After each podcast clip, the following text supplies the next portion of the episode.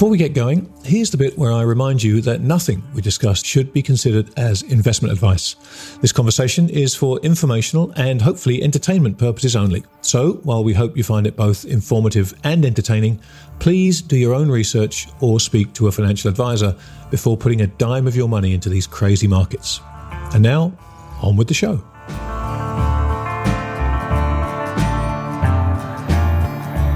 You're about to listen to a special full edition of the Grant Williams podcast featuring my special guest and good friend Luke Gromen of Forest for the Trees, L L C. The response to this conversation from my subscribers was so powerful and the topics covered so important that I'm going to release this in full, and I would welcome you all to give it a listen. Given the events in Ukraine these past two weeks, you don't want to miss Luke's take on what the response by the West heralds for the global monetary system and how sanctions have likely sped up the end of the post-Bretton Woods era. There really are so many pieces to this puzzle, and Luke has been assembling them more precisely than just about anybody I know for a decade. So this seemed to me like the perfect time to get a better understanding of how things might unfold from here. And what Luke had to say was riveting. Every episode of the Grant Williams podcast, including The Endgame, The Super Terrific Happy Hour, The Narrative Game, and the brand new series This Week in Doom featuring my co-host Doomberg, is available to copper and silver tier subscribers at my website grant dash williams dot com. Copper tier subscribers get access to all the podcasts, while members of the silver tier get both the podcasts and my monthly newsletter, Things That Make You Go Hmm. So, if you enjoy what you hear in this show and you want more high-quality content like it, please make your way over to grant dash williams dot com and join our exciting community today. And with that, please enjoy my conversation with Luke Gromen.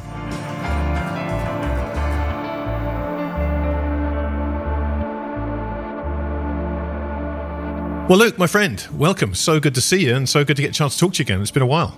It has been. Thanks for having me back on, Grant. It's it's good to catch up. Oh, look, you know, this is, uh, the, given what's going on in the world this week, there is there is nobody I'd rather talk to about this than you. And and that, and the reasons for that go back some years. You know, when, when, when I first became aware of your work, which would be maybe seven or eight years ago now, and I've I've talked about that story before. It's such a remarkable set of coincidences. But the the kind of thesis that you laid out then spoke to me in a profound way. And um, you and I have been in touch since then, and, and we've kind of watched this thing become closer and closer to the headlines, become more and more apparent to anyone that's kind of willing to see it. And so I, I think what I'd love to do, because it feels like now is the time when people really need to understand this. So rather than jump straight and talk about what's happening now, what I'd love to do is is take people back to the very beginning of this picture that you put together so beautifully, and just get you in your own words to kind of lay out the, the, the pathway that it took you on, and also the pictures that you put together, create the picture, the, the whole mosaic, and then we'll talk about um, the moves this week, which I think are pivotal in, in, in what you've been talking about for so long now. So let me, let me hand that over to you and walk us through it. Take all the time you want, and let's um, let's do it properly. Yes, I think probably the, the best place to start is, I think you have to go back, uh, and we'll do this quickly because I know it's a long time back. I don't want to glaze people's eyes over. But if you go back, oh to- look, I, listen, I, I think it's important. I, so don't don't don't shy away from it. If people can always fast forward. If they've heard it, you and I talking about this before, and they get bored, they can just roll their eyes and fast forward. But I, I just think it, it, you know, so few, I think not enough people are aware of this whole set of dominoes, and so I think it's important that you give them give them the full Luke Gromen. Yeah, I think it's important because if once you see the context, like you said, you, you really can't unsee it. You start to really see the world through it through a new lens, or uh, a new old lens, maybe is the best way to describe it. So at the end of World War Two, there was a monetary conference to basically set out what was going to be the, the new monetary system in the aftermath of the war.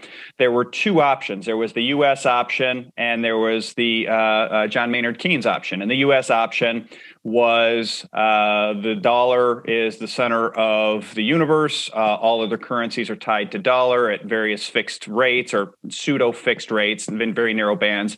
And then the dollar is pegged to gold at thirty-five dollars per ounce. And Keynes's uh, proposal was something called the Bancor, B A N C O R, and it was basically a basket of commodities uh, designed in a to be a neutral reserve asset.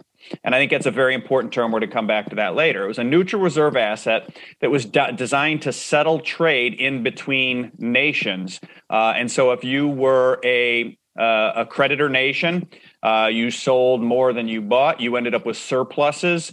Uh, you would end up uh, with with uh, uh, Bancor. You would end up with uh, the ability to, uh, to you'd have the Bancor. If you were a deficit nation, you would end up buying more than you sold. To settle that trade, you would have to sell your currency and buy uh, uh, buy Bancor, right? So you're selling your currency uh, to buy Bancor.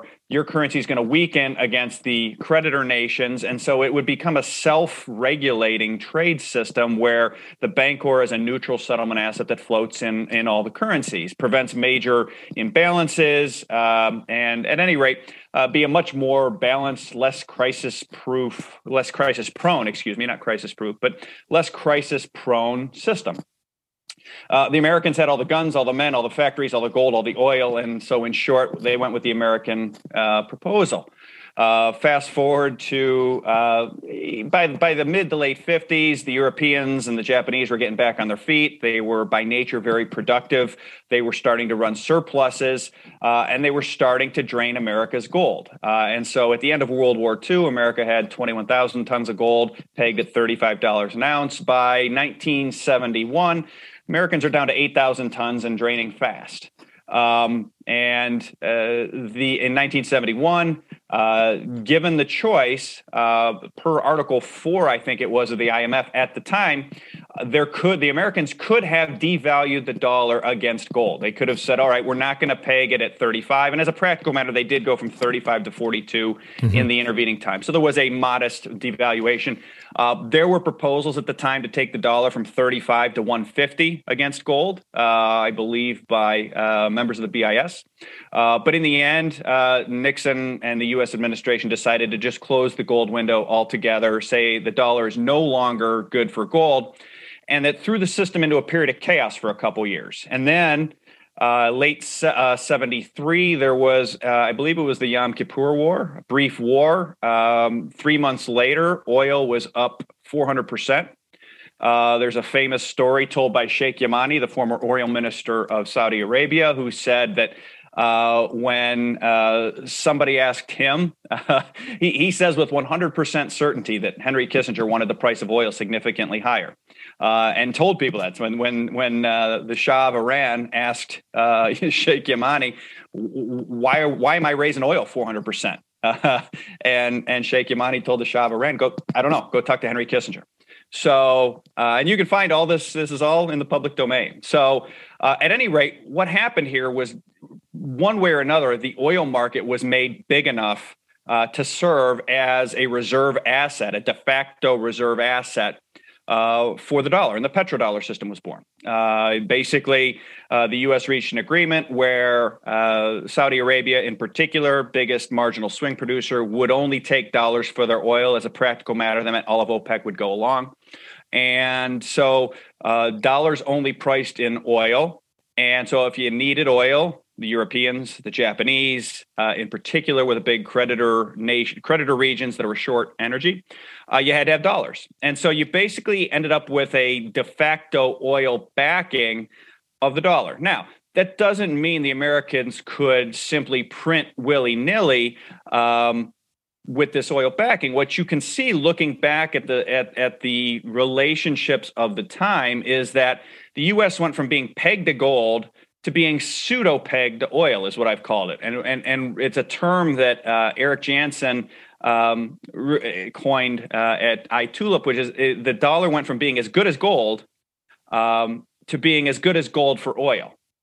And basically, if you look, what that means is if you look back from nineteen seventy-three through about two thousand five, Uh, there was about a, uh, I guess not seventy-three. You did have the run-up seventy-three. So after the run-up, right, early seventy-four, the punchline is that for almost thirty years, oil traded between roughly twelve to fifteen dollars a barrel and about thirty dollars a barrel. And when oil got to thirty, the Americans were raising rates and tightening policy. And when oil got down to the low end of that range, the Americans were loosening policy uh, via Fed funds. Uh, and so there was basically this, the dollar was kept in a range. Your, your treasury bonds, if you held treasury bonds as a reserve asset, you were given a degree of comfort by over those thirty years that they would buy you somewhere um, a pretty consistent amount of oil for thirty years, uh, which is very different than what we've seen in the last fifteen years. So dollar goes from being pegged to gold to being pseudo-pegged to oil. two thousand five, we reach a point where between uh, the rise of China uh, and the uh, geological realities that were beginning to hit in um, uh, in in in global oil fields, um, in, in in short, peak cheap oil, you were you were starting to see a number of the world's great oil fields Um, start to reach peak levels and start to roll over. And Matt Simmons did a lot of great work with that in his book, Twilight in the Desert, around that time. Uh, the punchline is, is oil got to thirty and kept going. It went to fifty. So now you're all of a sudden, the dollar is, is starting to fall out of a thirty-year range against oil. And then uh, that happened at a very inopportune time, because right as the, as as as these external factors, China and geology, are forcing the dollar to break down against a thirty-year range uh, in terms of oil, uh, all of a sudden um, the subprime crisis starts breaking out. And so instead of the Fed tightening into oil prices breaking beyond thirty, beyond forty, beyond fifty, the Fed was forced to make a choice. Either we sacrifice the domestic economy, which is we need to hike rates a lot, get oil back to that range to keep the dollar as good as gold for oil, or we need to address the domestic economy and lower rates and try to prevent our banks from blowing up with the subprime stuff. And of course, we all know what, what the U S did. They they ultimately tried to save the banks. You know, it's interesting if you look at, for example, oil was, I believe, seventy, eighty bucks at the end of oh seven, when the subprime crisis really started to get intense, and the Fed started cutting rates in October of, I think it was October of oh seven. At any rate, oil from October of oh seven to summer of oh eight went from seventy, eighty bucks to one hundred fifty bucks in a big hurry. So the dollar went into absolute free fall against oil. Um, and so I think our view is that basically you were watching this thirty-year, a breakdown of this thirty-year keeping the dollar as good as gold for oil, breakdown in the same way that the, the dollar pegged uh, gold, excuse me, broke down in the late sixties and early seventies. And so I think this was a surprise to many uh, nations in the world. I think ultimately they had been aggregating F X reserves, dollar reserves, treasuries. Um, having seen thirty years of the U S keeping the dollar as good as gold for oil, including what Volcker did in seventy-nine, eighty, where he was willing to take rates to fifteen percent Uh, to basically stop an incipient uh, high inflation or hyperinflation of the dollar. Volcker basically, uh, push came to shove, and Volcker had faced, faced the same decision that Bernanke later would in oh eight. And that decision was, do I manage the dollar for the good of the world as a reserve currency, or do I manage the dollar for the good of America, which and, and let it keep inflating? And Volcker managed the dollar for the good of the world. He he put the U S economy into severe austerity, severe recession, in fact, two severe recessions, took rates, stomped out inflation. We sort of know how that, all that went. And I think much of the world, particularly uh, China, Russia, Europe, uh, thought that when push came to shove, the Americans would do the same thing again if another situation like that arose. And instead, in two thousand eight, the Americans said, eh, forget it. We're a unipolar power. Doesn't matter.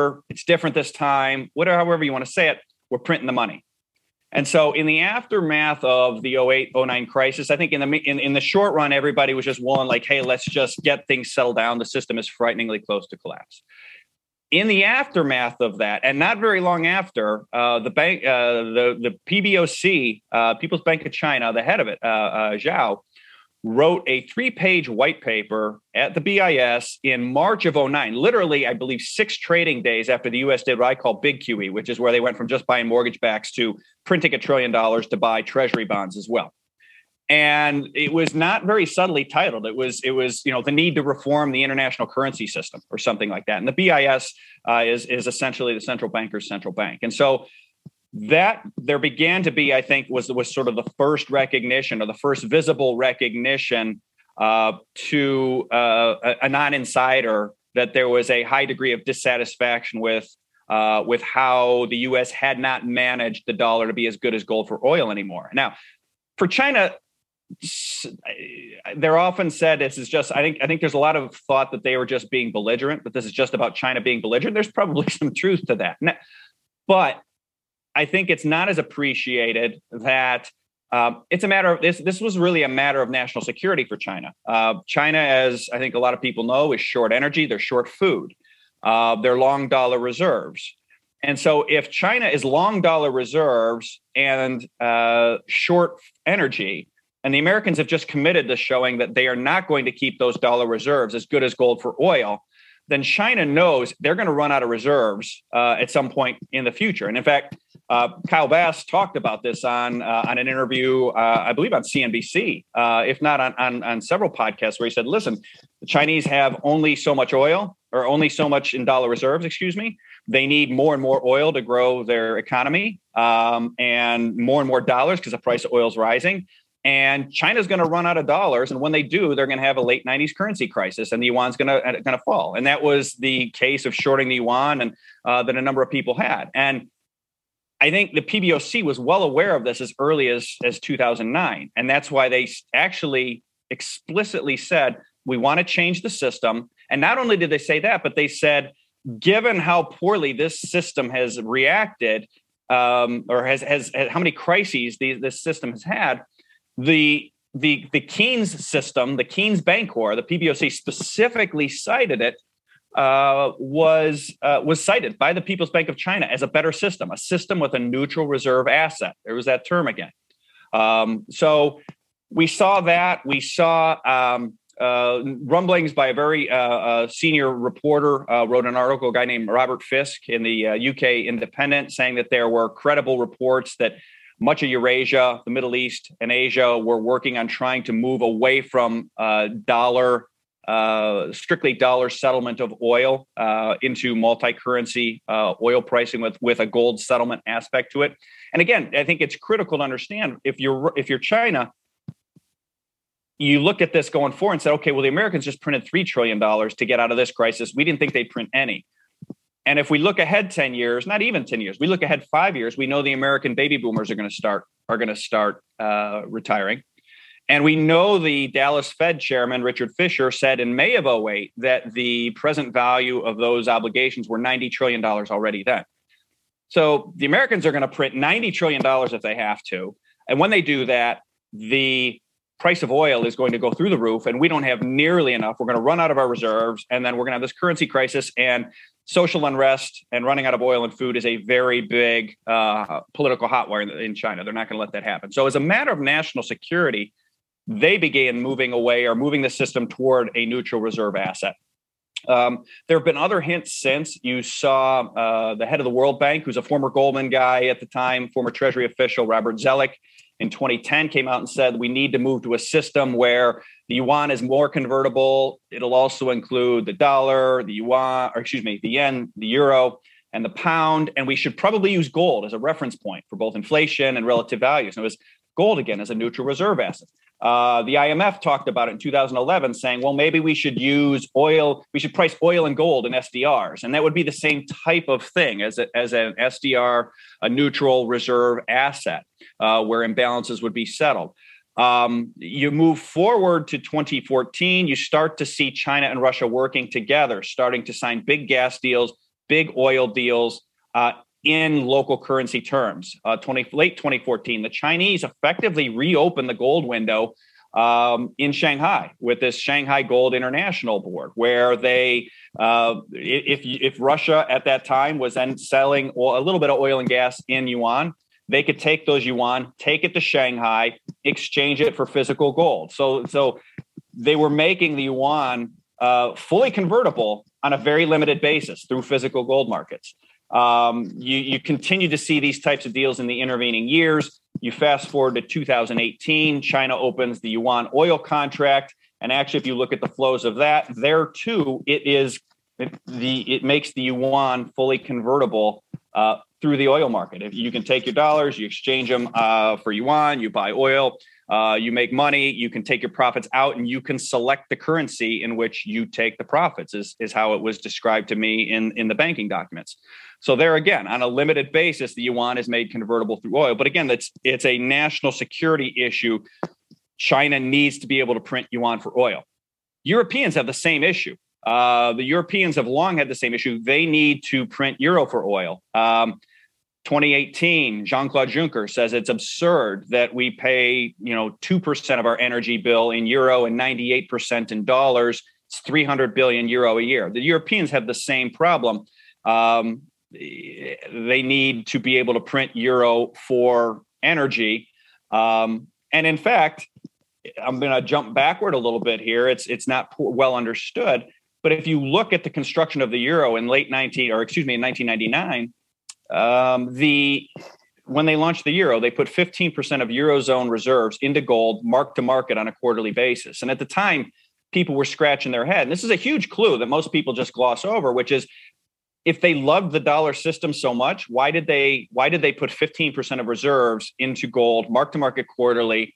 Um, when they could have just put it in treasury bonds? And the answer is they were very likely, uh, in my opinion, uh, trying to make the euro attractive to energy exporters. Basically, by putting gold in their mark-to-market quarterly, what they were saying is the euro is our currency, but it's our problem too, as opposed to the dollar where it's our currency and it's your problem, which is to say, if the Europeans print a bunch of money for all the stuff they printed money ever since, Uh, the price of gold is going to go up, and it will act as ballast. Um, uh, it will act as ballast to support the euro, and it will also give comfort to uh, energy creditors that might be holding euro balances that the price of gold is going to be allowed to rise um, and and be money good in terms of uh, European goods over time. You know, keeping the Eurozone goods as good as gold for, or uh, keeping gold as, as good as euro goods. Um, So you, you've seen across Eurasia these nods to this neutral reserve asset, whether it's Europe uh, at the launch of the euro, whether it's China, uh, whether it's Russia. When you go to twenty thirteen, twenty fourteen, they start and twenty ten really start buying lots and lots of gold. Uh, twenty fourteen, twenty thirteen, really actually before the sanctions around the first Ukraine episode, they start dumping treasuries. By twenty eighteen, the Russians are largely out of treasuries. Um, and and they diversify their reserves. The Russians now, if you look at the F X reserves right prior to this crisis, they had thirteen percent in yuan. They had uh, twenty, I think five, six percent in euro. They had a little bit in dollars, and they had like twenty-two percent in gold. And so you can see the shape of this system moving toward this Keynes Bancor proposal from eighty years ago that the Chinese advocated for in oh nine, that the Europeans really advocated for as far back as the seventies, settling oil and gold, uh, started making a nod to uh, not settling in gold, but having that neutral reserve asset component with the launch of the euro. Um, and that it brings you forward to, uh, I would say, pretty much to this present time where um, uh, over the last uh, eight years, we have seen uh, global central banks uh, buy about two hundred sixty billion dollars worth of gold uh, against just roughly sixty billion dollars, give or take, uh, on a net basis of foreign official buying of U S treasuries. So foreign central banks, official accounts have bought three x more gold in the last year, uh, last eight years than treasuries. So there's been this, this very slow but steady and recently accelerating move toward the away from this dollar system of that, that broke in two thousand five through two thousand eight. Uh, to this system that looks a lot like what was proposed by Keynes eighty years ago. Mate, that's beautifully done. Uh, there were so many points I wanted to kind of jump in, but I didn't want to break your flow because I know how difficult it is when you're going through all these dates. So there's there's so much to unpack in. Let me jump back to Volcker. Um, you made this point about how Volcker managed the dollar for the world rather than for America. And it's very interesting that he did that. And, and I don't think many people think about it that way. People think about what he did as being charged with getting inflation down and being the tough guy and getting inflation down for Americans, right? We had the whole whip inflation now thing with Carter, and, right. and Volcker was the kind of spearhead of that. So when you talk about it in those terms, it really does put a whole new spin on America's actions back then in the late seventies into the early nineteen eighties versus where we are now. So, so, so just talk about the dynamics that led Volcker to do that and the pressure that might have been on him ex- U S domestic inflation. Yeah, I think the easiest way to to look at, or the quickest way, is you can go online uh, on the Fed's archives, and there is a Fed white paper called The Reforms of October nineteen seventy-nine. And in that white paper, uh, there is a section where there was an I M F meeting in Belgrade, Yugoslavia in October of seventy-nine. Volcker flies there. He spends less than twenty-four hours there, meets with key U S creditors, primarily European, German, French, uh, a few others. Um, the white, the Fed's own white paper says that Volcker's ears were left ringing with the stern words of U S creditors, uh, include Ottmar Eminger, uh, German. Uh, and and to be blunt, it it, it reads as if what that the Europeans in particular gave Volcker what we used to call on the on the sales desk a "hey M F-er" conversation, right? Like basically, you you got to do something about this. We we've got nowhere else to go. Um, and uh, he immediately, like I said, spent less than twenty-four hours in Belgrade, Belgrade, Yugoslavia, flew right back home, and immediately began putting pen to paper in terms of policy, a policy response to stamp out inflation. And so what was really said about what else we're going to do um, is never really specified in this paper, but you can you can get a sense of it if you read the other historical documents from the seventies. Uh, there's a, a document um, in the archives where uh, one of the assistant treasury secretaries, um, Uh, I think Weintraub uh, was uh, telling Volcker and Kissinger that the Europeans were planning on u- revaluing gold way higher and using market value gold to settle European uh, energy deficits with the Arab oil exporters. And there was actually some support for this in the American administration. This would have been like seventy-four. Uh, but ultimately, um, they, they went on to say it, it, it, they, these are counter to our aims for the system, right? So our aims for the system, you can even see this back if you go to uh, um, uh, um, uh, Yanis Varoufakis gave a speech in twenty thirteen, where the, the former Greek finance minister, where he said, look, there's there's a document. You can't find it on the internet. I have a copy. It was given to me by someone in the Americas. I'm not going to tell you who. It's very short. But Kissinger, once the U S began running deficits in nineteen seventy, Kissinger realized that historically when empires start running deficits, that's it. And what what uh, Varoufakis says is the document specifically lays out um, that Kissinger tasked Volcker, who was an assistant uh, un- Treasury undersecretary or something at the time, with figuring out a way for the U S to maintain its hegemonic position. Uh, this was apparently Kissinger's role, or Kissinger's words, um, even though we were turning into a deficit nation. And what Volcker came up with this in this document was, we need to go from recycling our surpluses to recycling everybody else's surpluses. We need a way to figure out how to do that. And that was the energy link, right? So there's this, this path you can see very clear means mode of opportunity of, uh-oh, we're running deficits. We need to figure out surpluses to recycle. Okay, we found oil surpluses. Okay, the Europeans are trying to move to gold. That's against our aims for the system. seventy-nine, uh, by this point, inflation's running hot. The Europeans are now saying, hey, M F-er, you got to fix inflation. Volcker comes back and basically blows up the U S economy, takes rates to fifteen percent to bring inflation down, to defend the dollar. Uh, what I mean, what Volcker was doing is no different than what Turkey was doing a few, you know, what Russia did two weeks ago, right? Russia, right. Russia took rates to twenty percent.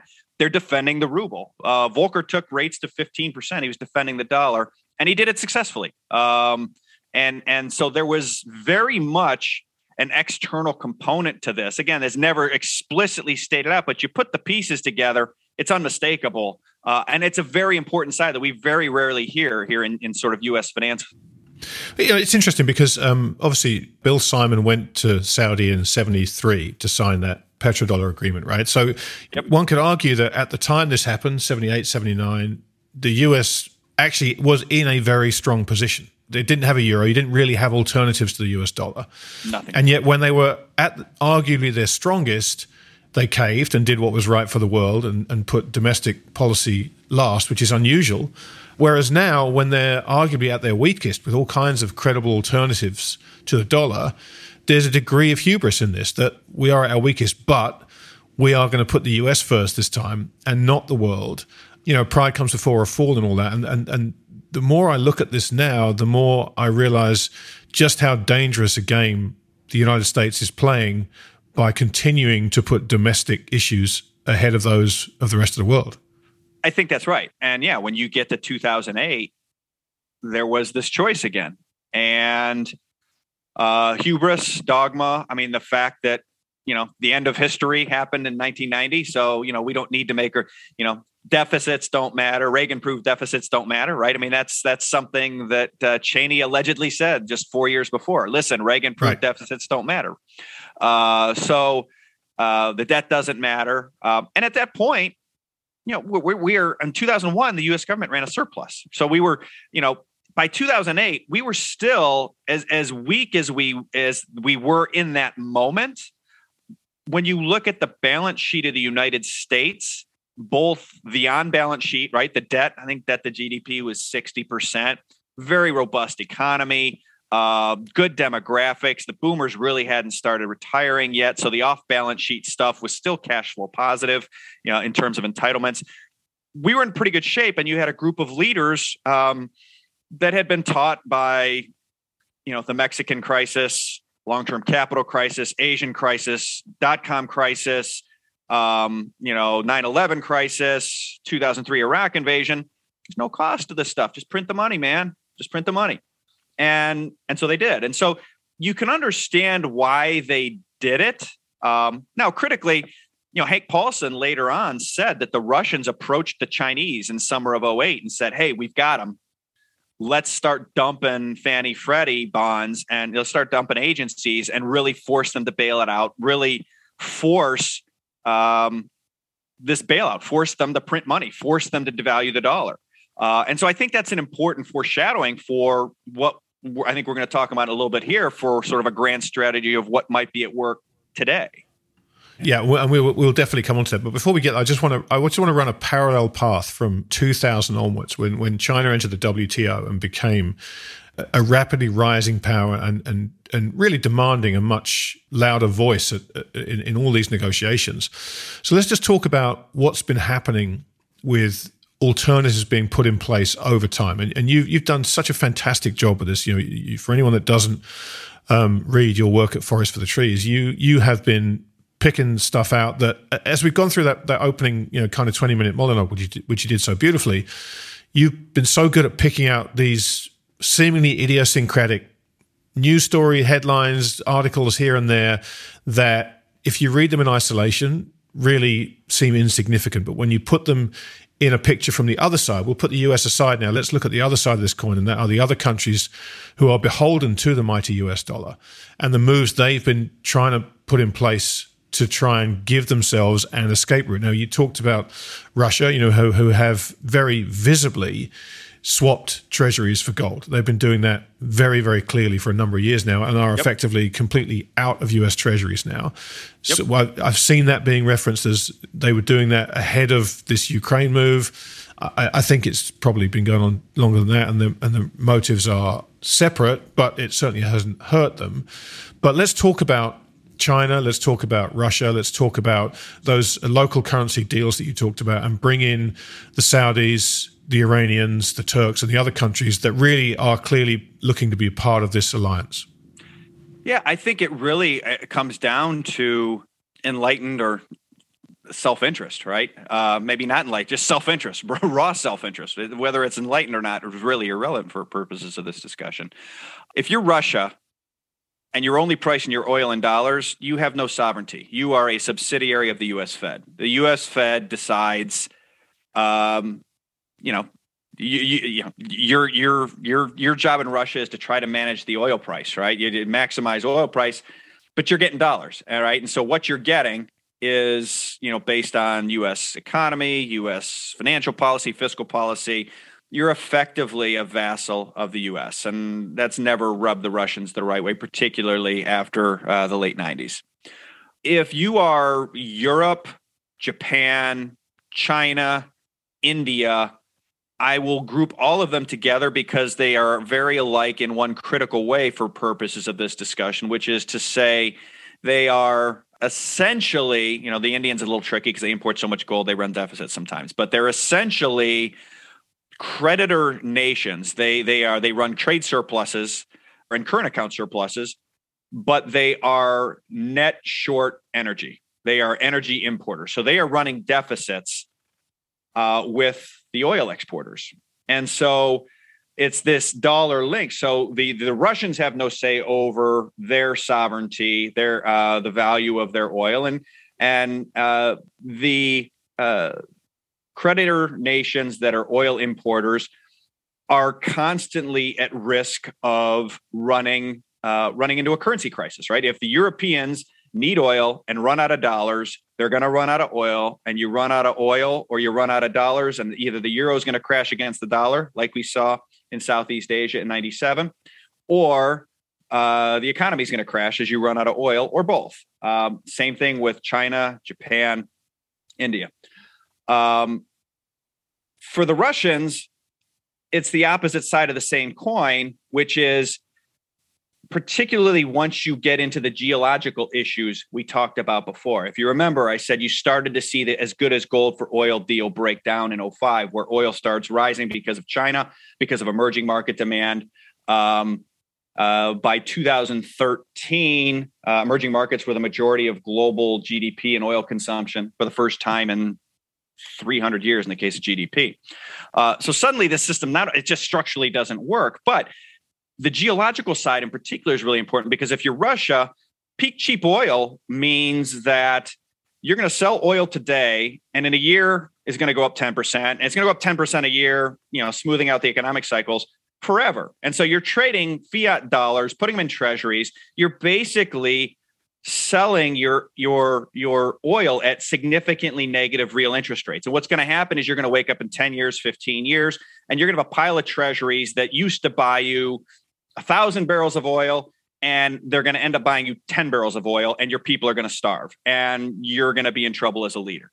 The flip side of that, of the peak cheap energy issue, is holds true for that group of, of creditor nations that import energy, which is the value, the real value in oil terms of their dollar reserves are going to melt away like an ice cube by ten percent per year. So either they have to depreciate their currencies or they have to shrink their economies. Neither of these things are politically popular. And so it becomes a matter of national security uh, from a strategic standpoint for the entirety of Eurasia to move to a system where uh, they can buy oil and something else. Now, ultimately, I think Putin would tell you, hey, I love the dollar. The dollar is a great system. The Chinese would tell you, I love the dollar. There's nothing better than the dollar.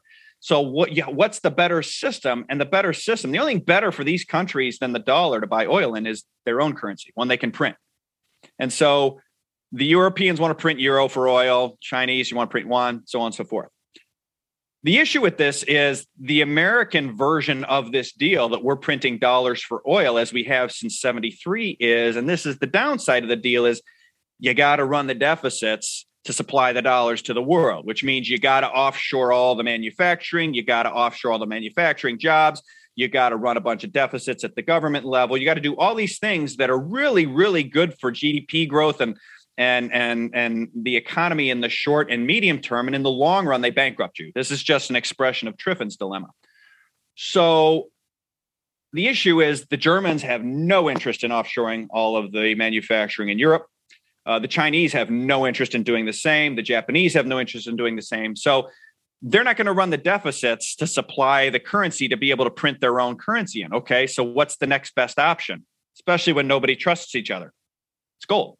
It's already sitting on the central bank balance sheets. It's right back to where we were for Keynes. It's right back to where we were for the Europeans in the seventies. Uh, and you suddenly see the central banks from two thousand eight on buying gold, uh, repatriating gold, getting gold back into their own borders. I mean, it's it's been this fascinating thing to me that ever since two thousand fourteen, Russia's, you know, some people will say Russia is a threat to invade Europe. Well, since two thousand thirteen, the Europeans have been repatriating gold back like their life depends on it. Gold that they had kept in America for safety from the Russians. So how big a threat do the Europeans really see the Russians as if they're repatriating gold they kept away from Europe for safety from the Russians? So there's, I think, something bigger going on here that you can kind of, again, see that on the surface, hey, they're repatriating gold, so what? But in the context of all of this other stuff, it starts to take on, like you said, much, much greater meaning. And so I think that's really, it's a matter of national security from a strategic standpoint, because otherwise you're going to end up with your currency collapsing, your economy collapsing as you run out of dollars to buy oil due to the geology of peak cheap oil and due to the Americans who expressed very clearly in oh eight, listen, when the boomers retire, we're just going to print the money, guys. And it's a lot of money. Yeah, yeah, it's a mountain of money. Great. So we've got those two parallel tracks there. And that's, uh, I guess, brings us up to to where we are today. And the reason why what's been happening in the last couple of weeks with regards the economic sanctions and the, the kind of moves that have been made to ostracize Russia and put pressure on them. You know, as I've watched all these things unfold, I just see this game changing dramatically, and, and with it, people's attitudes, I suspect, in months to come. Now, what's been interesting all the way through this, what, what you've talked about, and as you've outlined that, um, it's amazing how many people you know, reflexively go back to the price of gold. Well, the, the price of gold hasn't gone crazy, so you must be wrong, right? It, it, because gold isn't three thousand five hundred dollars an ounce, how could any of this make any sense? And what we've been waiting for really is a catalyst when this becomes not just something you kind of quietly chip away at setting up in the background, but the actual matter of national security now becomes a race to put in place what you've been talking about. So, so let's talk about the sanctions that have been placed on Russia and why that accelerates what you've been talking about. Sure. I think before we get there, we need to spend uh, you know thirty seconds highlighting when you said in oh eight, I said the U S actually was still in really good shape, right? We we had a good balance sheet, all these things. Well, in the intervening time, uh, based on policy choices, based on uh, crises in the intervening time, and then based on COVID, uh, the U S balance sheet went from sixty percent debt to G D P to one hundred thirty percent debt to G D P. Yeah. Uh, deficits went from sort of run rate of two to three percent of G D P. They're running at ten now. Uh, and foreign central banks stopped financing U S deficits to a large extent in twenty fourteen because they, in part, because they didn't have you know the the deficits to finance or the, the surpluses to recycle, and in part because they were buying gold instead of treasuries. And so all of that by way of saying we came into this crisis with this situation, and I think this was ultimately what Russia understood. And I think what China understood was, uh, because I think China, I don't think Russia does this without China's explicit backing. And there's been hints to suggest that that's actually been the case uh, in the last week or so. But I think Russia saw two things, which is unlike two thousand eight, when they tried to force a run on the dollar uh, via dumping mortgage backs and treasuries in the heat of that crisis, I think Putin saw two things. I think he saw, number one, the peak cheap energy and the fact that U S shale is peaking, which the Wall Street Journal has been harping on for a year. We've been talking about peak cheap energy. The biggest marginal oil supplier to neutralize him over the last ten years has been shale, and shale can't really grow production much anymore uh, for a number of different geological region, reasons. And so I think Putin knew, number one, that if you take his energy out of the mix, the global world, the, the global economy cannot survive without him. It will go into a very severe recession, which then takes into account the second part, which is the U S government's balance sheet isn't where it was in oh eight. It's sure as heck not where it was in two thousand, ninety-five, ninety, eighty-five, eighty.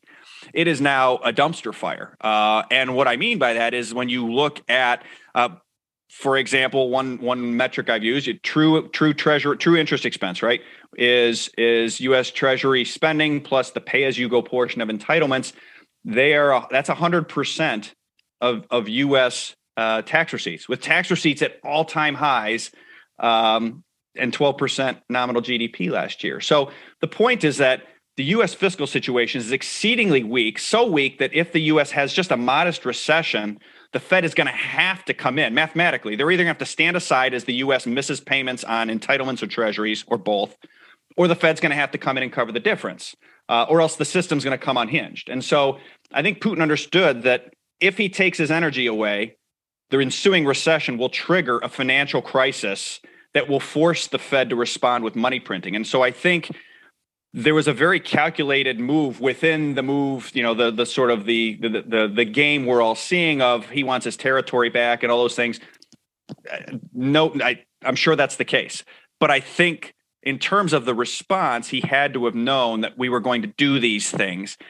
And that then brings to the point of some of the things we've done in the last week, which have been um, nothing short of astounding to me. Aston- I mean, just absolutely astonishing, where uh, I think he expected that we would sanction, maybe throw him out of SWIFT, do what we did the Iranians. The huge thing that just happened that I think virtually nobody understands the implications of uh, in response to this is the U S and the E U uh, uh, uh, sanctioning Russia's central bank reserves. They basically said, your F X reserves, Russia, are no longer money good. Yeah. And that to me was, I think this is, we will look back in a few years' time and realize that was every bit as big as Nixon closing the gold window in August of seventy-one. Uh, because if you're a central bank, You you can't store. Basically, that was the U S saying, take your money elsewhere. Take your money elsewhere. And people say, well, it's just for bad actors. Yeah, but who's, you know, if you look at the last eighty years, there's a the list of nations that the U S is not considered a bad actor at some point is exceedingly short. Yeah, the French were bad actors when they were raiding our gold in the sixties. The Israelis were bad actors when they, you know, they, it's just, it's so fickle. And so, I mean, it was, it, it It was literally one of these moments where you say the U S just told the world to buy gold. They just told the world's central banks to do that system, to do the co- the the the Bancor system that Eurasia has been looking for for a long time. And I and I think it's important because sort of all along in this process, I've thought some sort of systemic change like this would would need two requirements. It would need to be uh, able to be easy, an easily crafted narrative, right? So the average guy on Wall Street could say, you know, when his client says, hey, why is gold three thousand and the world isn't ending? And it, he's like, oh, well, you know, we sanctioned Russian reserves and, uh, you know, now central banks are all buying gold and there's twelve trillion in reserves and there's only twelve trillion in, in gold ever mined. And, you know, the price is going to go to five thousand because of that. It's just supply demand. And that's pretty easy. And anybody can tell that story. And, and so it's the first time we've really had that. Mm-hmm. And then I think the second thing is maybe even more important, which is this was the American system. And as much as the U S position is as weak uh, as it's been in forty years, we're still very, very powerful. And so I think if the system was going to make the final changeover, it was going to have to be the Americans to make the choice, to basically do it. And ideally, if you were the American administration, you know this needs to happen. If you want to reshore, you need this to happen. The D O D has been in favor of this type of thing. You've got to, you've got to reshore the industrial base uh, for national security reasons. But if you're going to do this, you got to do it in a way so that it looks like we're doing it from a position of strength, not from a position of weakness, right? If it looks like the Russians and the Chinese have forced us into a corner and now we're doing the, you know, we're changing the dollar system, that's, it, it makes us look weak. But this, this makes us look strong. Listen to how Wall Street, listen to how everybody is saying, we showed those Russians, froze those reserves. That's, that'll teach them. And it's like, it's perfect. It's a perfect narrative. It checks all the boxes, and it checks the boxes for America in the long run. Like I said, the D O D has been in the same way that moving away from the dollar system as a matter of national security uh, for China, Russia, Eurasia, Japan.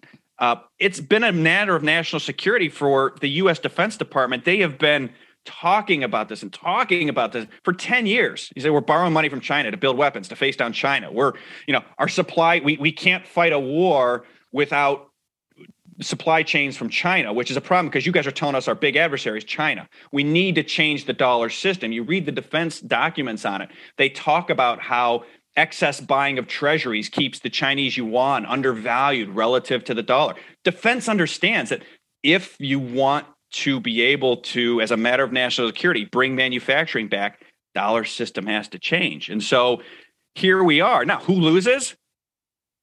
Who loses? Who who was Who was counseling Washington, D C not to sanction Russia out of SWIFT? Citigroup, J P Morgan, Jamie Dimon. There were articles on it in Bloomberg two weeks ago. So Wall Street, Fed, Treasury. Treasury will like this eventually because tax receipts eventually are going to go much higher with inflation. But in the short run, sort of this financial establishment of the last forty years that has loved this Volcker era, they don't like this. They're not going to like this. Uh, defense likes this. Uh, this is really good for America. But it's it's sort of once you sort of it's the crown, it's like the keystone, it's the keystone capstone piece of this whole thing's been been been building, building, building. And this this was the the capstone piece put in place last Saturday night or two Saturday nights ago, where they said, listen, your your dollars aren't good in F X reserves. Take them into gold and put them in your own country. We're done here.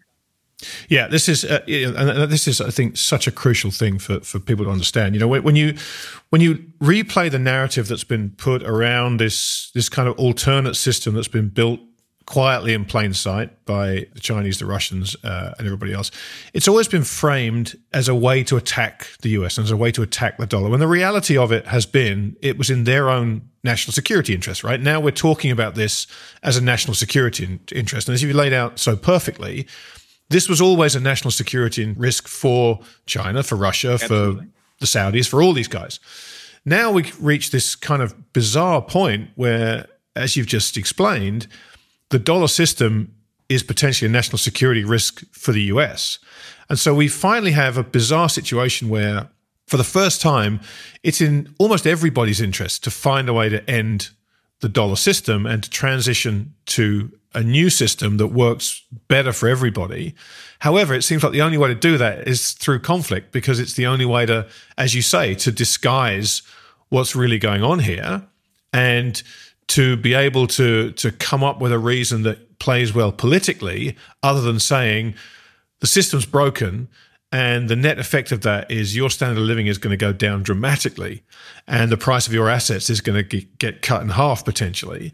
So what better way to do that than to create something out of this, which is a conflict between a group of nations who are all really trying to secure their own futures out of the same system. It's it's bizarre. Yeah, absolutely. I mean, it's one of these things where, you know, I, I tweeted this the other day where, where if you are frustrated with the U S's seeming inability to do anything to Putin without also, you know, sort of blowing off our own arm or leg or worse, but you also think that the dollar system is still a net benefit to the U S, like those two things are contradictory, mutually exclusive positions. I mean, the, the reason at its core that once China sides with Russia, there's not a lot we can do is because we have so much of our own production sitting in China. We we can't cut off China. We'll hyperinflate our own economy like we're just trying to hyperinflate the Russians almost instantly. The reason why you're seeing things like the Saudis say to us, as they have last week, we're going with the Russians, which means we're going with the Chinese, is because the Chinese are their biggest client. They sell way more oil to the Chinese. They can't make the Chinese unhappy. They have to do, they have to keep their biggest client happy. When you see absurdities like the U S administration flying to Venezuela and to Iran over the weekend, right, and effectively panhandling for oil yeah. from, I mean, they've literally been trying to tip these regimes over for twenty to forty years. And now I, I would have loved to have been a fly on the wall of those conversations, right? But the fact that we had to do that, all of these things are mere symptoms of a dollar system that became a victim of its own success, where literally we got dollar Dutch disease. We, we're the Saudi Arabia of dollars. We'll provide dollars for everybody, and you guys make all the stuff, and we'll give you the dollars. And like the other side of that deal is you got to keep dollars as good as gold for oil. And if you don't, they've got to go away. And if they go away, well, they got all your factories. Well, you got no options. And so then it just becomes a matter of, again, like you just said, managing the optics of the transition. And I and I think that's what we're watching. And, you know, it, it, it, it's it's very interesting. Yeah. I mean, look, systems, I guess systems can't end quietly optically, right? Because um, that, that just doesn't work. But let's put ourselves in the position of the Russian central bank right now, because they are about to provide a lesson, and they're in the process of providing a lesson to every other central bank in the world, right? As you said, that big move to sanction the Russian central bank was key. So what the Russians have now is a whole bunch of gold reserves, most of which are sitting in Russia. They have no treasuries. They have their biggest customer, potentially, the Chinese, who could, one would imagine, simply take all or a huge part of the oil that currently flows through Nord Stream into Europe. Um, but they have other problems, right? They have this problem of being shut out the SWIFT system. Now, CHIPS, the, the system between uh, the Russians and the Chinese, the, the kind of alternative to, to SWIFT, isn't ready yet, it seems. So what does the Russian central bank do at this point, Luke? And what are the likely ramifications as other central banks around the world watch the situation Russia's in uh, and they try to mitigate being put in the same situation. And I think, you know, the Chinese having their back helps keep them alive, right? But yeah. it doesn't, you know, there's logistical issues in terms of, you know, sure. the oil and how much can flow and the gas, et cetera. So, but if I'm the Russian central bank, you know, I'm, and, and I wrote about this last week, I used the uh, the metaphor of of the one of my favorite movies, Field of Dreams, right? So there's a great scene in Field of Dreams where Kevin Costner goes to James Earl Jones' character. He's trying to get it with him to come to Fenway Park to see a game. And James Earl Jones won't go. So Kevin Costner puts his hand in his pocket and makes a shape like a gun and says, all right, I'm going to kidnap you then. And James Earl Jones sort of casually walks by and grabs a crowbar and starts chasing him down. And And and and and and Kevin Costner goes, wait, wait, you can't do that. You can't do that. And James Earl Jones says, oh, there's rules here. There's no rules here. You know, so it's it's a little bit the same thing where we've we have a little bit more than a gun in our pocket. But I going back to my prior point, I think what Russia and China did was very, very calculated. The world can't survive without Russia's oil. It can't. Uh, you just look at you you run through. It can't. The system will collapse. Now, if we had no debt, we'd probably be okay. We'd have a nasty recession, but we can manage it. But it's the debt, they, they just the, and, and the sovereign debt. If it's just private debt, companies going bankrupt, who cares? The, the sovereign debt market itself will collapse if they take away Russian energy, and that's critical. So, oh, there's rules here. What are the central? What's you know? What's the crowbar the Russian central bank can grab for the for the gun in the pocket? And there's a number of different things. You saw a, a hint of it last weekend. Um, Look, if if if I'm Putin, I mean, you already saw him say, listen, we're going to replace dollars with rubles in contracts. Okay, so next step I would do is replace dollars with rubles for oil. Now, all of a sudden, you're going to have the Europeans and the Americans having to sell dollars and, and euros to buy rubles to buy gas. Yeah, you're going to start supporting the ruble for him.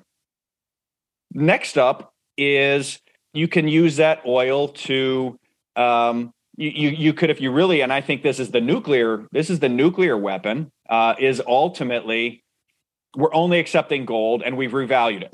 We've revalued the rate. We're, we value gold uh, at, I don't know, five hundred barrels an ounce, two hundred barrels an ounce. It doesn't even have to be at high. I've always used, you know, I've used the number one thousand before. That's hyperbolic. It's easy math, you know, rather than going to one hundred fifty barrels. But right, you go to right. one hundred fifty barrels an ounce, right? Uh, all of a sudden, the Americans face a choice. Um That throws it back at their lap. Do I, you know, as long as you have not shut all of Russia's oil out of the global market, then it's going to be fungible. You're not going to be able to maintain a value of gold that is one hundred fifty barrels or one thousand barrels of oil over here, and you know, twenty on the you know on the on the uh, uh, COMEX NYMEX gold to oil ratio.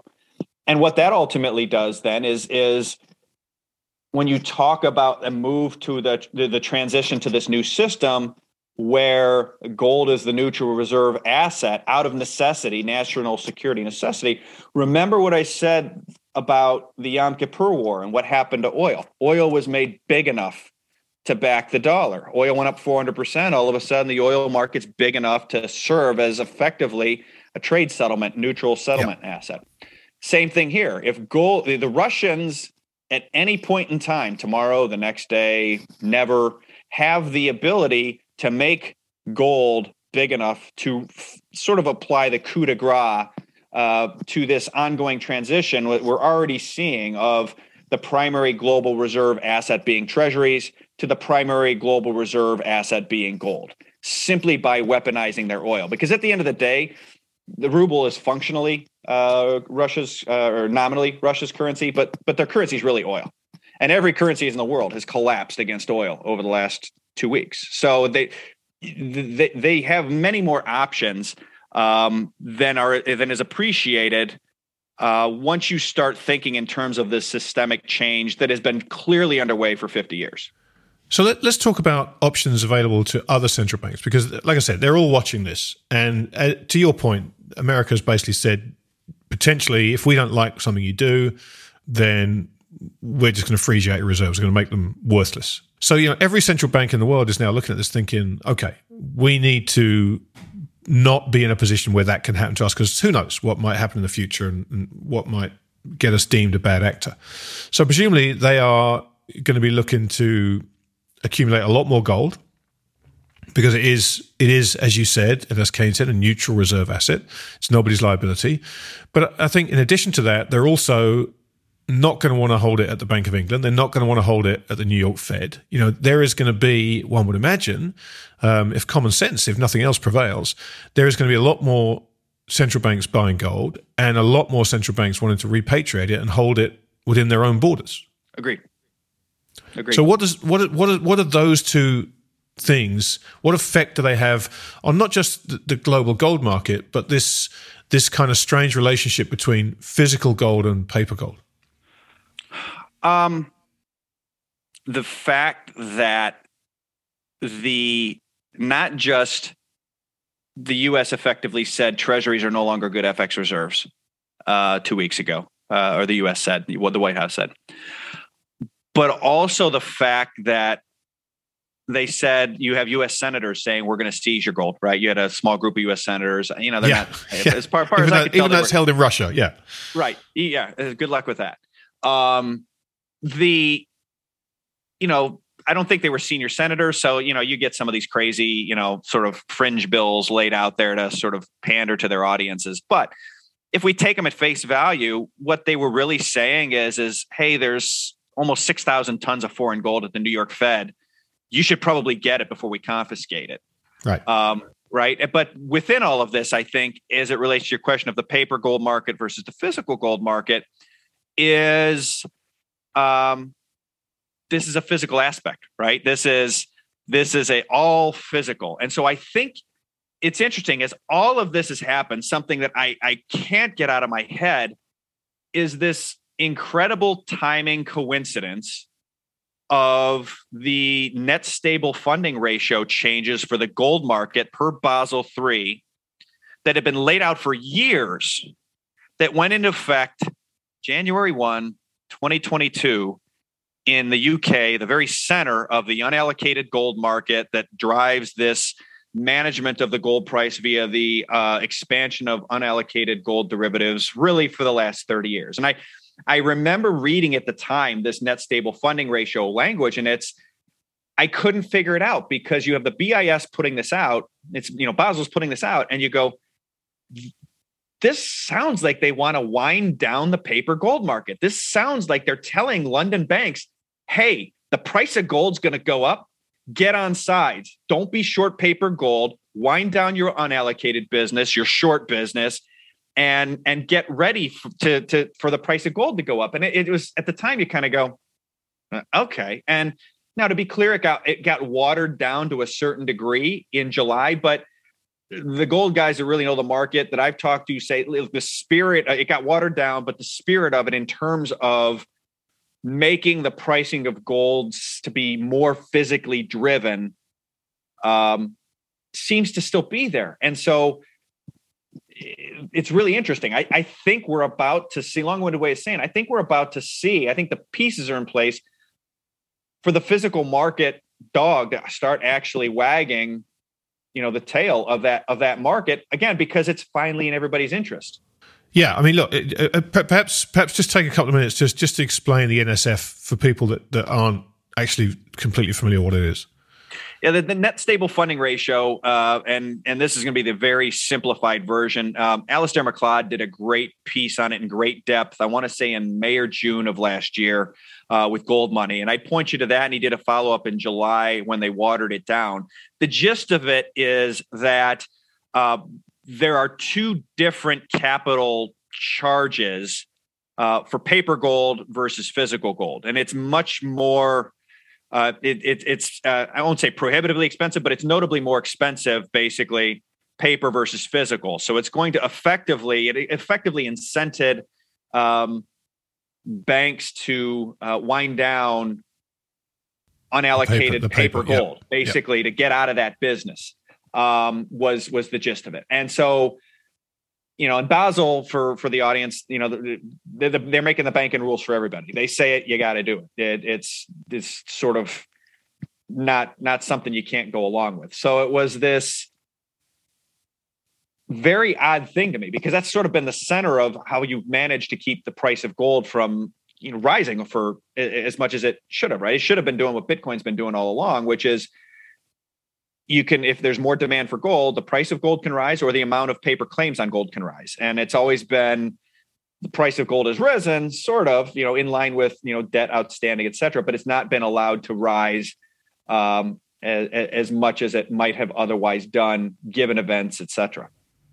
Now, when you, when you, when you describe this, um, you know, we had this this famous thing about Nixon closing the gold window, and you you kind of coined this phrase about the U S closing the F X reserves window. And there were a couple of charts in your the piece you put out um, today, which um, I thought spoke volumes. The, the first one was the comparison of the size of annual oil production versus um, annual gold production, because if we are talking about what we're talking about here, where um, gold might be uh, the gold market might need to be made bigger in order to accommodate this change. Um, so perhaps you could talk about that for a second. And then the other one, which I think is probably the most important one for people to understand, is just the the the, the debt as a percentage of G D P um, and where we are in that chart, and also the the C B O. I guess it was, I'm pretty sure it was the C B O projections that you were talking about, but the C B O projections to where that's going to go. And so when you tie those two charts together, the picture that paints is pretty stark. Yeah, so I, I I think when you say, okay, let's, our view is that the U S, you know, closed the gold window in seventy-one. It's everybody's view. Our view is that the U S closed the F X reserves window on February twenty-sixth, twenty twenty-two. When they said, we can seize these for political reasons, uh, I think you're going to see a structural, secular, I don't think it's going to be all at once, but I think you're going to see this relentless structural bid, uh, F X reserves bid for gold, for physical gold. Uh, uh, it'll be physical because it'll be warehoused in those countries because otherwise it could get grabbed. Um, the f- FX reserves total are about twelve trillion. The all the gold ever mined about twelve trillion. So that's going to be very supportive of gold's price over time if this is correct. S- then remember, all of this goes back. This is all in the end. It's not about gold. It's about oil and about the ability to print your own currency for oil as a matter of national security to prevent your economy Uh, from blowing up when the Americans print all the money they need to uh, for the entitlements. If you look at just the oil market uh, in uh, annual dollar terms, uh, it's roughly almost twenty times the size of the global gold market in terms of annual production. So new production of gold over Uh, over new a new production, uh, excuse me, new production of oil over new production of gold is nearly twenty x bigger. That doesn't include gas, doesn't include copper, iron ore, corn, et cetera. Oil's the biggie, to be clear. It's by far the biggest commodity. So the point is, is that you're already you're already talking about an epic short squeeze by driven by uh, F X reserves moving into gold. Uh, it would be even more epic. It, it's it's piled onto by the commodity markets. Uh, doing doing much the same thing.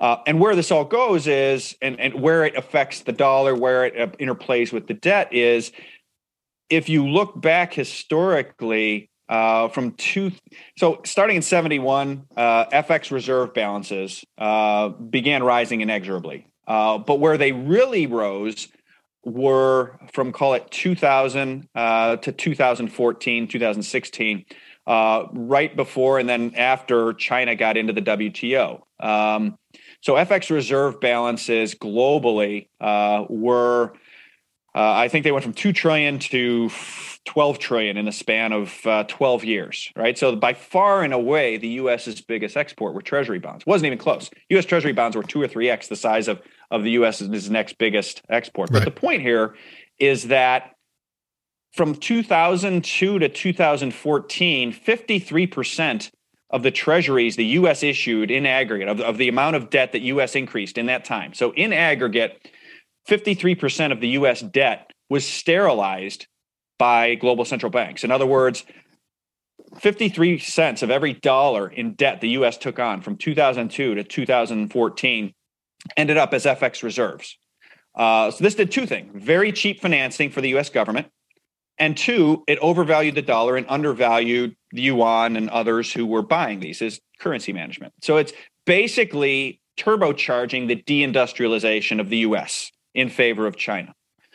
Uh, when you look from two thousand fourteen forward to two thousand twenty, what you see is that uh, basically global central banks stopped growing their holdings of F X reserves. They stopped growing their holdings of treasuries.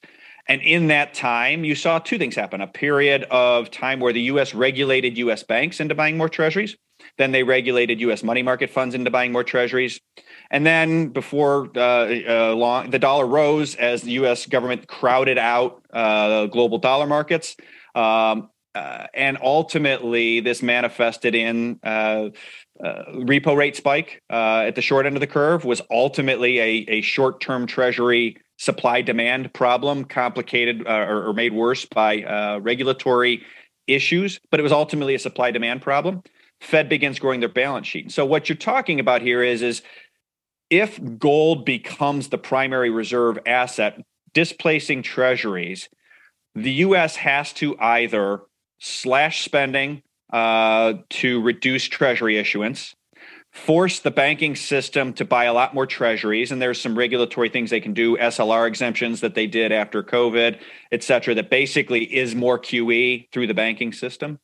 Um, Or the Fed has to basically re-up Q E into an inflation spike to continue to finance these things that defense, entitlements, treasury, interest and treasury spending, these, these aren't cuttable. So ultimately, remember that defense report we talked about where they talked about the excess Chinese buying of treasuries undervalued the yuan, overvalued the dollar, deindustrialized the U S, made the U S defense industrial base weaker vis-a-vis China, and we need to stop this. This reverses that. All of a sudden, closing the F X reserves window, no one's going to buy F X reserves anymore. Even if they just buy less, forget about not buying them anymore. They buy less. That means the Fed's got to buy more, which means the Fed's going to have to do more deficit financing via the printing press. And we know what that did to the dollar, what that did to inflation, because we saw it from twenty twenty through twenty twenty-one and even even forward. So the bad news is, is it's if you hold a lot of bonds, it's it's it's a sea change. It's the end of a forty-year bond bull market on a real basis. Um, if you own industrials, it's really good because all of a sudden this structural dollar system component that was preventing the reshoring of American manufacture, they prevented the U S from having enough masks in COVID. It's preventing us from being able to be in, you know, in, industrially sufficient enough To, to to really stick it to China for siding with Russia. That will change over time. Uh, you, and you've seen hints of it already. When you see Ohio getting an Intel fab and the C E O of Intel saying, we're gonna we're gonna make Ohio the big, one of the biggest Intel manufacturing regions in the world. Like, what? Like, Ohio was ground zero of, of the people who took it in the shorts from nineteen seventy-three to present under this deal. Uh, another semi-fab in Arizona, another semi-fab in, in, in, in Texas. I think you're going to see, I think we're just like, it's not even the first inning in this reindustrialization of America, but reindustrialization of America was never going to happen until you change this dollar system and remove treasuries as the primary reserve asset, replaced it with a neutral one. And, and here we are, we're two weeks into it. It's, it's incredibly exciting. Yeah, you know, you made an almost throwaway comment there that I think is, is a really important one for people to pick up on. And that is this idea that we're just talking about oil. Right, but just about every commodity is priced in dollars, and you know oil is the most important; it's the lifeblood of the economy. But we're not talking about natural gas and copper and zinc. And you're looking at what's happened to all those commodity prices; they're all showing the effects of the same stresses on the same system, effectively, that we're talking about with gold here. That's right. And you know, another way to think about the F X reserves build that's gone from two trillion to twelve trillion. When I say sterilized, sterilized is the right word. What it's sterilized was the inflation we otherwise would have seen. Right. They were sterilizing inflation. And so what the U S did two weeks ago was basically turn the fire hose on. Like all of that stuff that was stored up in the attic, that twelve trillion dollars of liquidity that was sterilized and prevented from causing inflation, it's going to come rushing down into the bedrooms, into the living rooms. And ultimately, this is what we need. We need to, to rebalance the economy, right? It's, we can't have an economy that can provide for its own self-defense against the Russians and the Chinese if we're if we're all bankers, if we're all laundering money for the Russians and the Chinese. Like, that's not, you know, hey, we're going to seize your yachts is not a, a, a great. What else you got? Yeah. Um, you know, you've got to be able to make something. And the Defense Department's been warning about this for a while. This facilitates it. And again, it's for me, it's not, is it good? Is it bad? It's, it's, you know, what's normal for the spider is chaos for the fly. Right. And, and the bond market is the fly. And, you know, the industrials and commodities and gold uh, and, and the U S middle and working classes are the spider in this case. And, you know, those roles have been reversed for the last forty years. You know, it's sucked to be a gold investor. It's sucked to be in the middle class. It's sucked to be a working class guy. It's sucked to be a steel worker in America. And it, it's actually going to change. This isn't the end of something. This is a reversal of something, right? right? It's not It's not just, we're not at a system that's kind of, okay, reached the end of its useful life. We're going back the other way. And in and in many ways, you know, for investors, that although it's going to be an incredibly choppy period, the fact that we're going to reverse everything actually gives you a pretty decent framework for what's likely going to happen here, right? It's not a time to be owning bonds. You've had a great time owning bonds for the last forty years. You've been able to own them with your eyes shut and, and just kind of grit your teeth when you've had a few periods of bumpiness. That's not going to be the same. You, it's going to be a terrible time to own bonds. It's been an awful time. Well, not an awful time, but it's been a poor time to own commodities. Um, it's not been a great time to own gold given what's happened, but those trends are likely to reverse. Asset prices, uh, which have been inflated on the back of Q E, are going to have to fall. You know, all these things that have happened and have been the bedrock of the of the kind of um, veneer of prosperity that's been laid across this this system are going to reverse, not just end, but reverse. I, I think that's right, right? And it's and, and you might actually see U S indices rise, but underneath that, I think it's going to be this vicious sector rotation of, you know, industrial, commodities, infrastructure, uh, and and I think there'll be roles for for even some of the the the growth tech names or the you know sort of the the Microsofts and the you know the the Googles of the world that are sort of tech infrastructure. Um, you know, so it's it's I think on net you probably end up with indices up, but underneath that it's going to be this vicious sector rotation from the fly to the spider. You're right. Yeah. Yeah. yeah. Exactly right. Well, listen, look, this has been such a such a fantastic conversation, as as they always are whenever I talk to you. And, and I, look, for people out there that's listening who are familiar with you and have been kind of sitting around on the fence wondering about whether they should subscribe to your work and stuff, you know, I, I can't stress strongly enough that that now is the time. In my book, if you want to understand what's going on and if you want to understand what we're about to go into, I think, Luke, your work is just about the finest of its type that's out there and has been has been following this dynamic for such a long time now. And I would encourage everybody to to at least give it a try, to contact you and and find out more about your work and maybe get some samples to really understand what it is you're talking about. Because to me, it's been invaluable in building my own framework over the last you know, ne- nearly a decade. And I just feel like it, you, you are about to come into your own in, in regards to what's going forward. So so let people out there, give them a really comprehensive way how they can get in touch with you and kind of sample some of your work and find out what you've been doing. Absolutely, yeah. The, the easiest ways to get in touch with us, you can check us out on on the uh, at our website, f f t t dash l l c dot com. That includes what we're up to as well as different product offerings, uh, both institutional and mass market. Uh, you can also uh, check us out on Twitter. I've got a, a very active Twitter feed at Luke Gromen, L U K E G R O M E N. Uh, and you reach out there, and uh, it's uh, it's it's fun. I, I I'm I I don't work a day of my life because uh, this is just it, it, it, it's fun. It's a passion. It's interesting. It's stimulating, uh, and uh, you know, and I get to talk to you and and and and you know uh, talk about this interesting stuff for an hour and a half on a, on a Wednesday. I, I love it. Well, mate, listen, again, thank you for making the time to do this at short notice. I, I really appreciate it. I've messed you around a bit this week, scheduling-wise, but uh, but I'm so glad we found time to do this. Luke, thanks so much. Um, say hi to Tracy and the boys for me, and uh, hopefully I'll see you in person soon. Absolutely. Thanks again for having me on. It was great catching up. Take care, mate. There's really not much for me to add to all that, except uh, to echo what I just said. You know, for any of you who've been circling Luke's work, now I've got to say would be an exceptionally smart time to, at the very least, sample his writing and get a deeper understanding of the picture he's painted so brilliantly over this last decade. I say that with zero skin in the game myself, should you choose to do so. Visit Luke's website at f f t t dash l l c dot com and inquire about his work. I've long considered it essential reading, as I've said, and I strongly suspect it's about to come into its own with what happens next. You can also, as Luke uh, pointed out, follow him on Twitter. You'll find him at Luke Gromen. Uh, that's one M, and that's something everybody can and absolutely should do. That's it from me. I'll be back again very soon with another great returning guest who finds himself also squarely in the spotlight once more. But until then, every episode of the Grant Williams podcast, including The Endgame, The Super Terrific Happy Hour, The Narrative Game, and the brand new series This Week in Doom, is available to Copper and Silver tier subscribers at my website, grant dash williams dot com. Copper tier subscribers get access to all podcasts, while members of the Silver tier get both the podcast and my monthly newsletter, Things That Make You Go, Hmm. So, if you enjoy what you hear on this show and you want more high-quality content like it, please make your way over to grant dash williams dot com and join our exciting community today. My thanks to you for listening.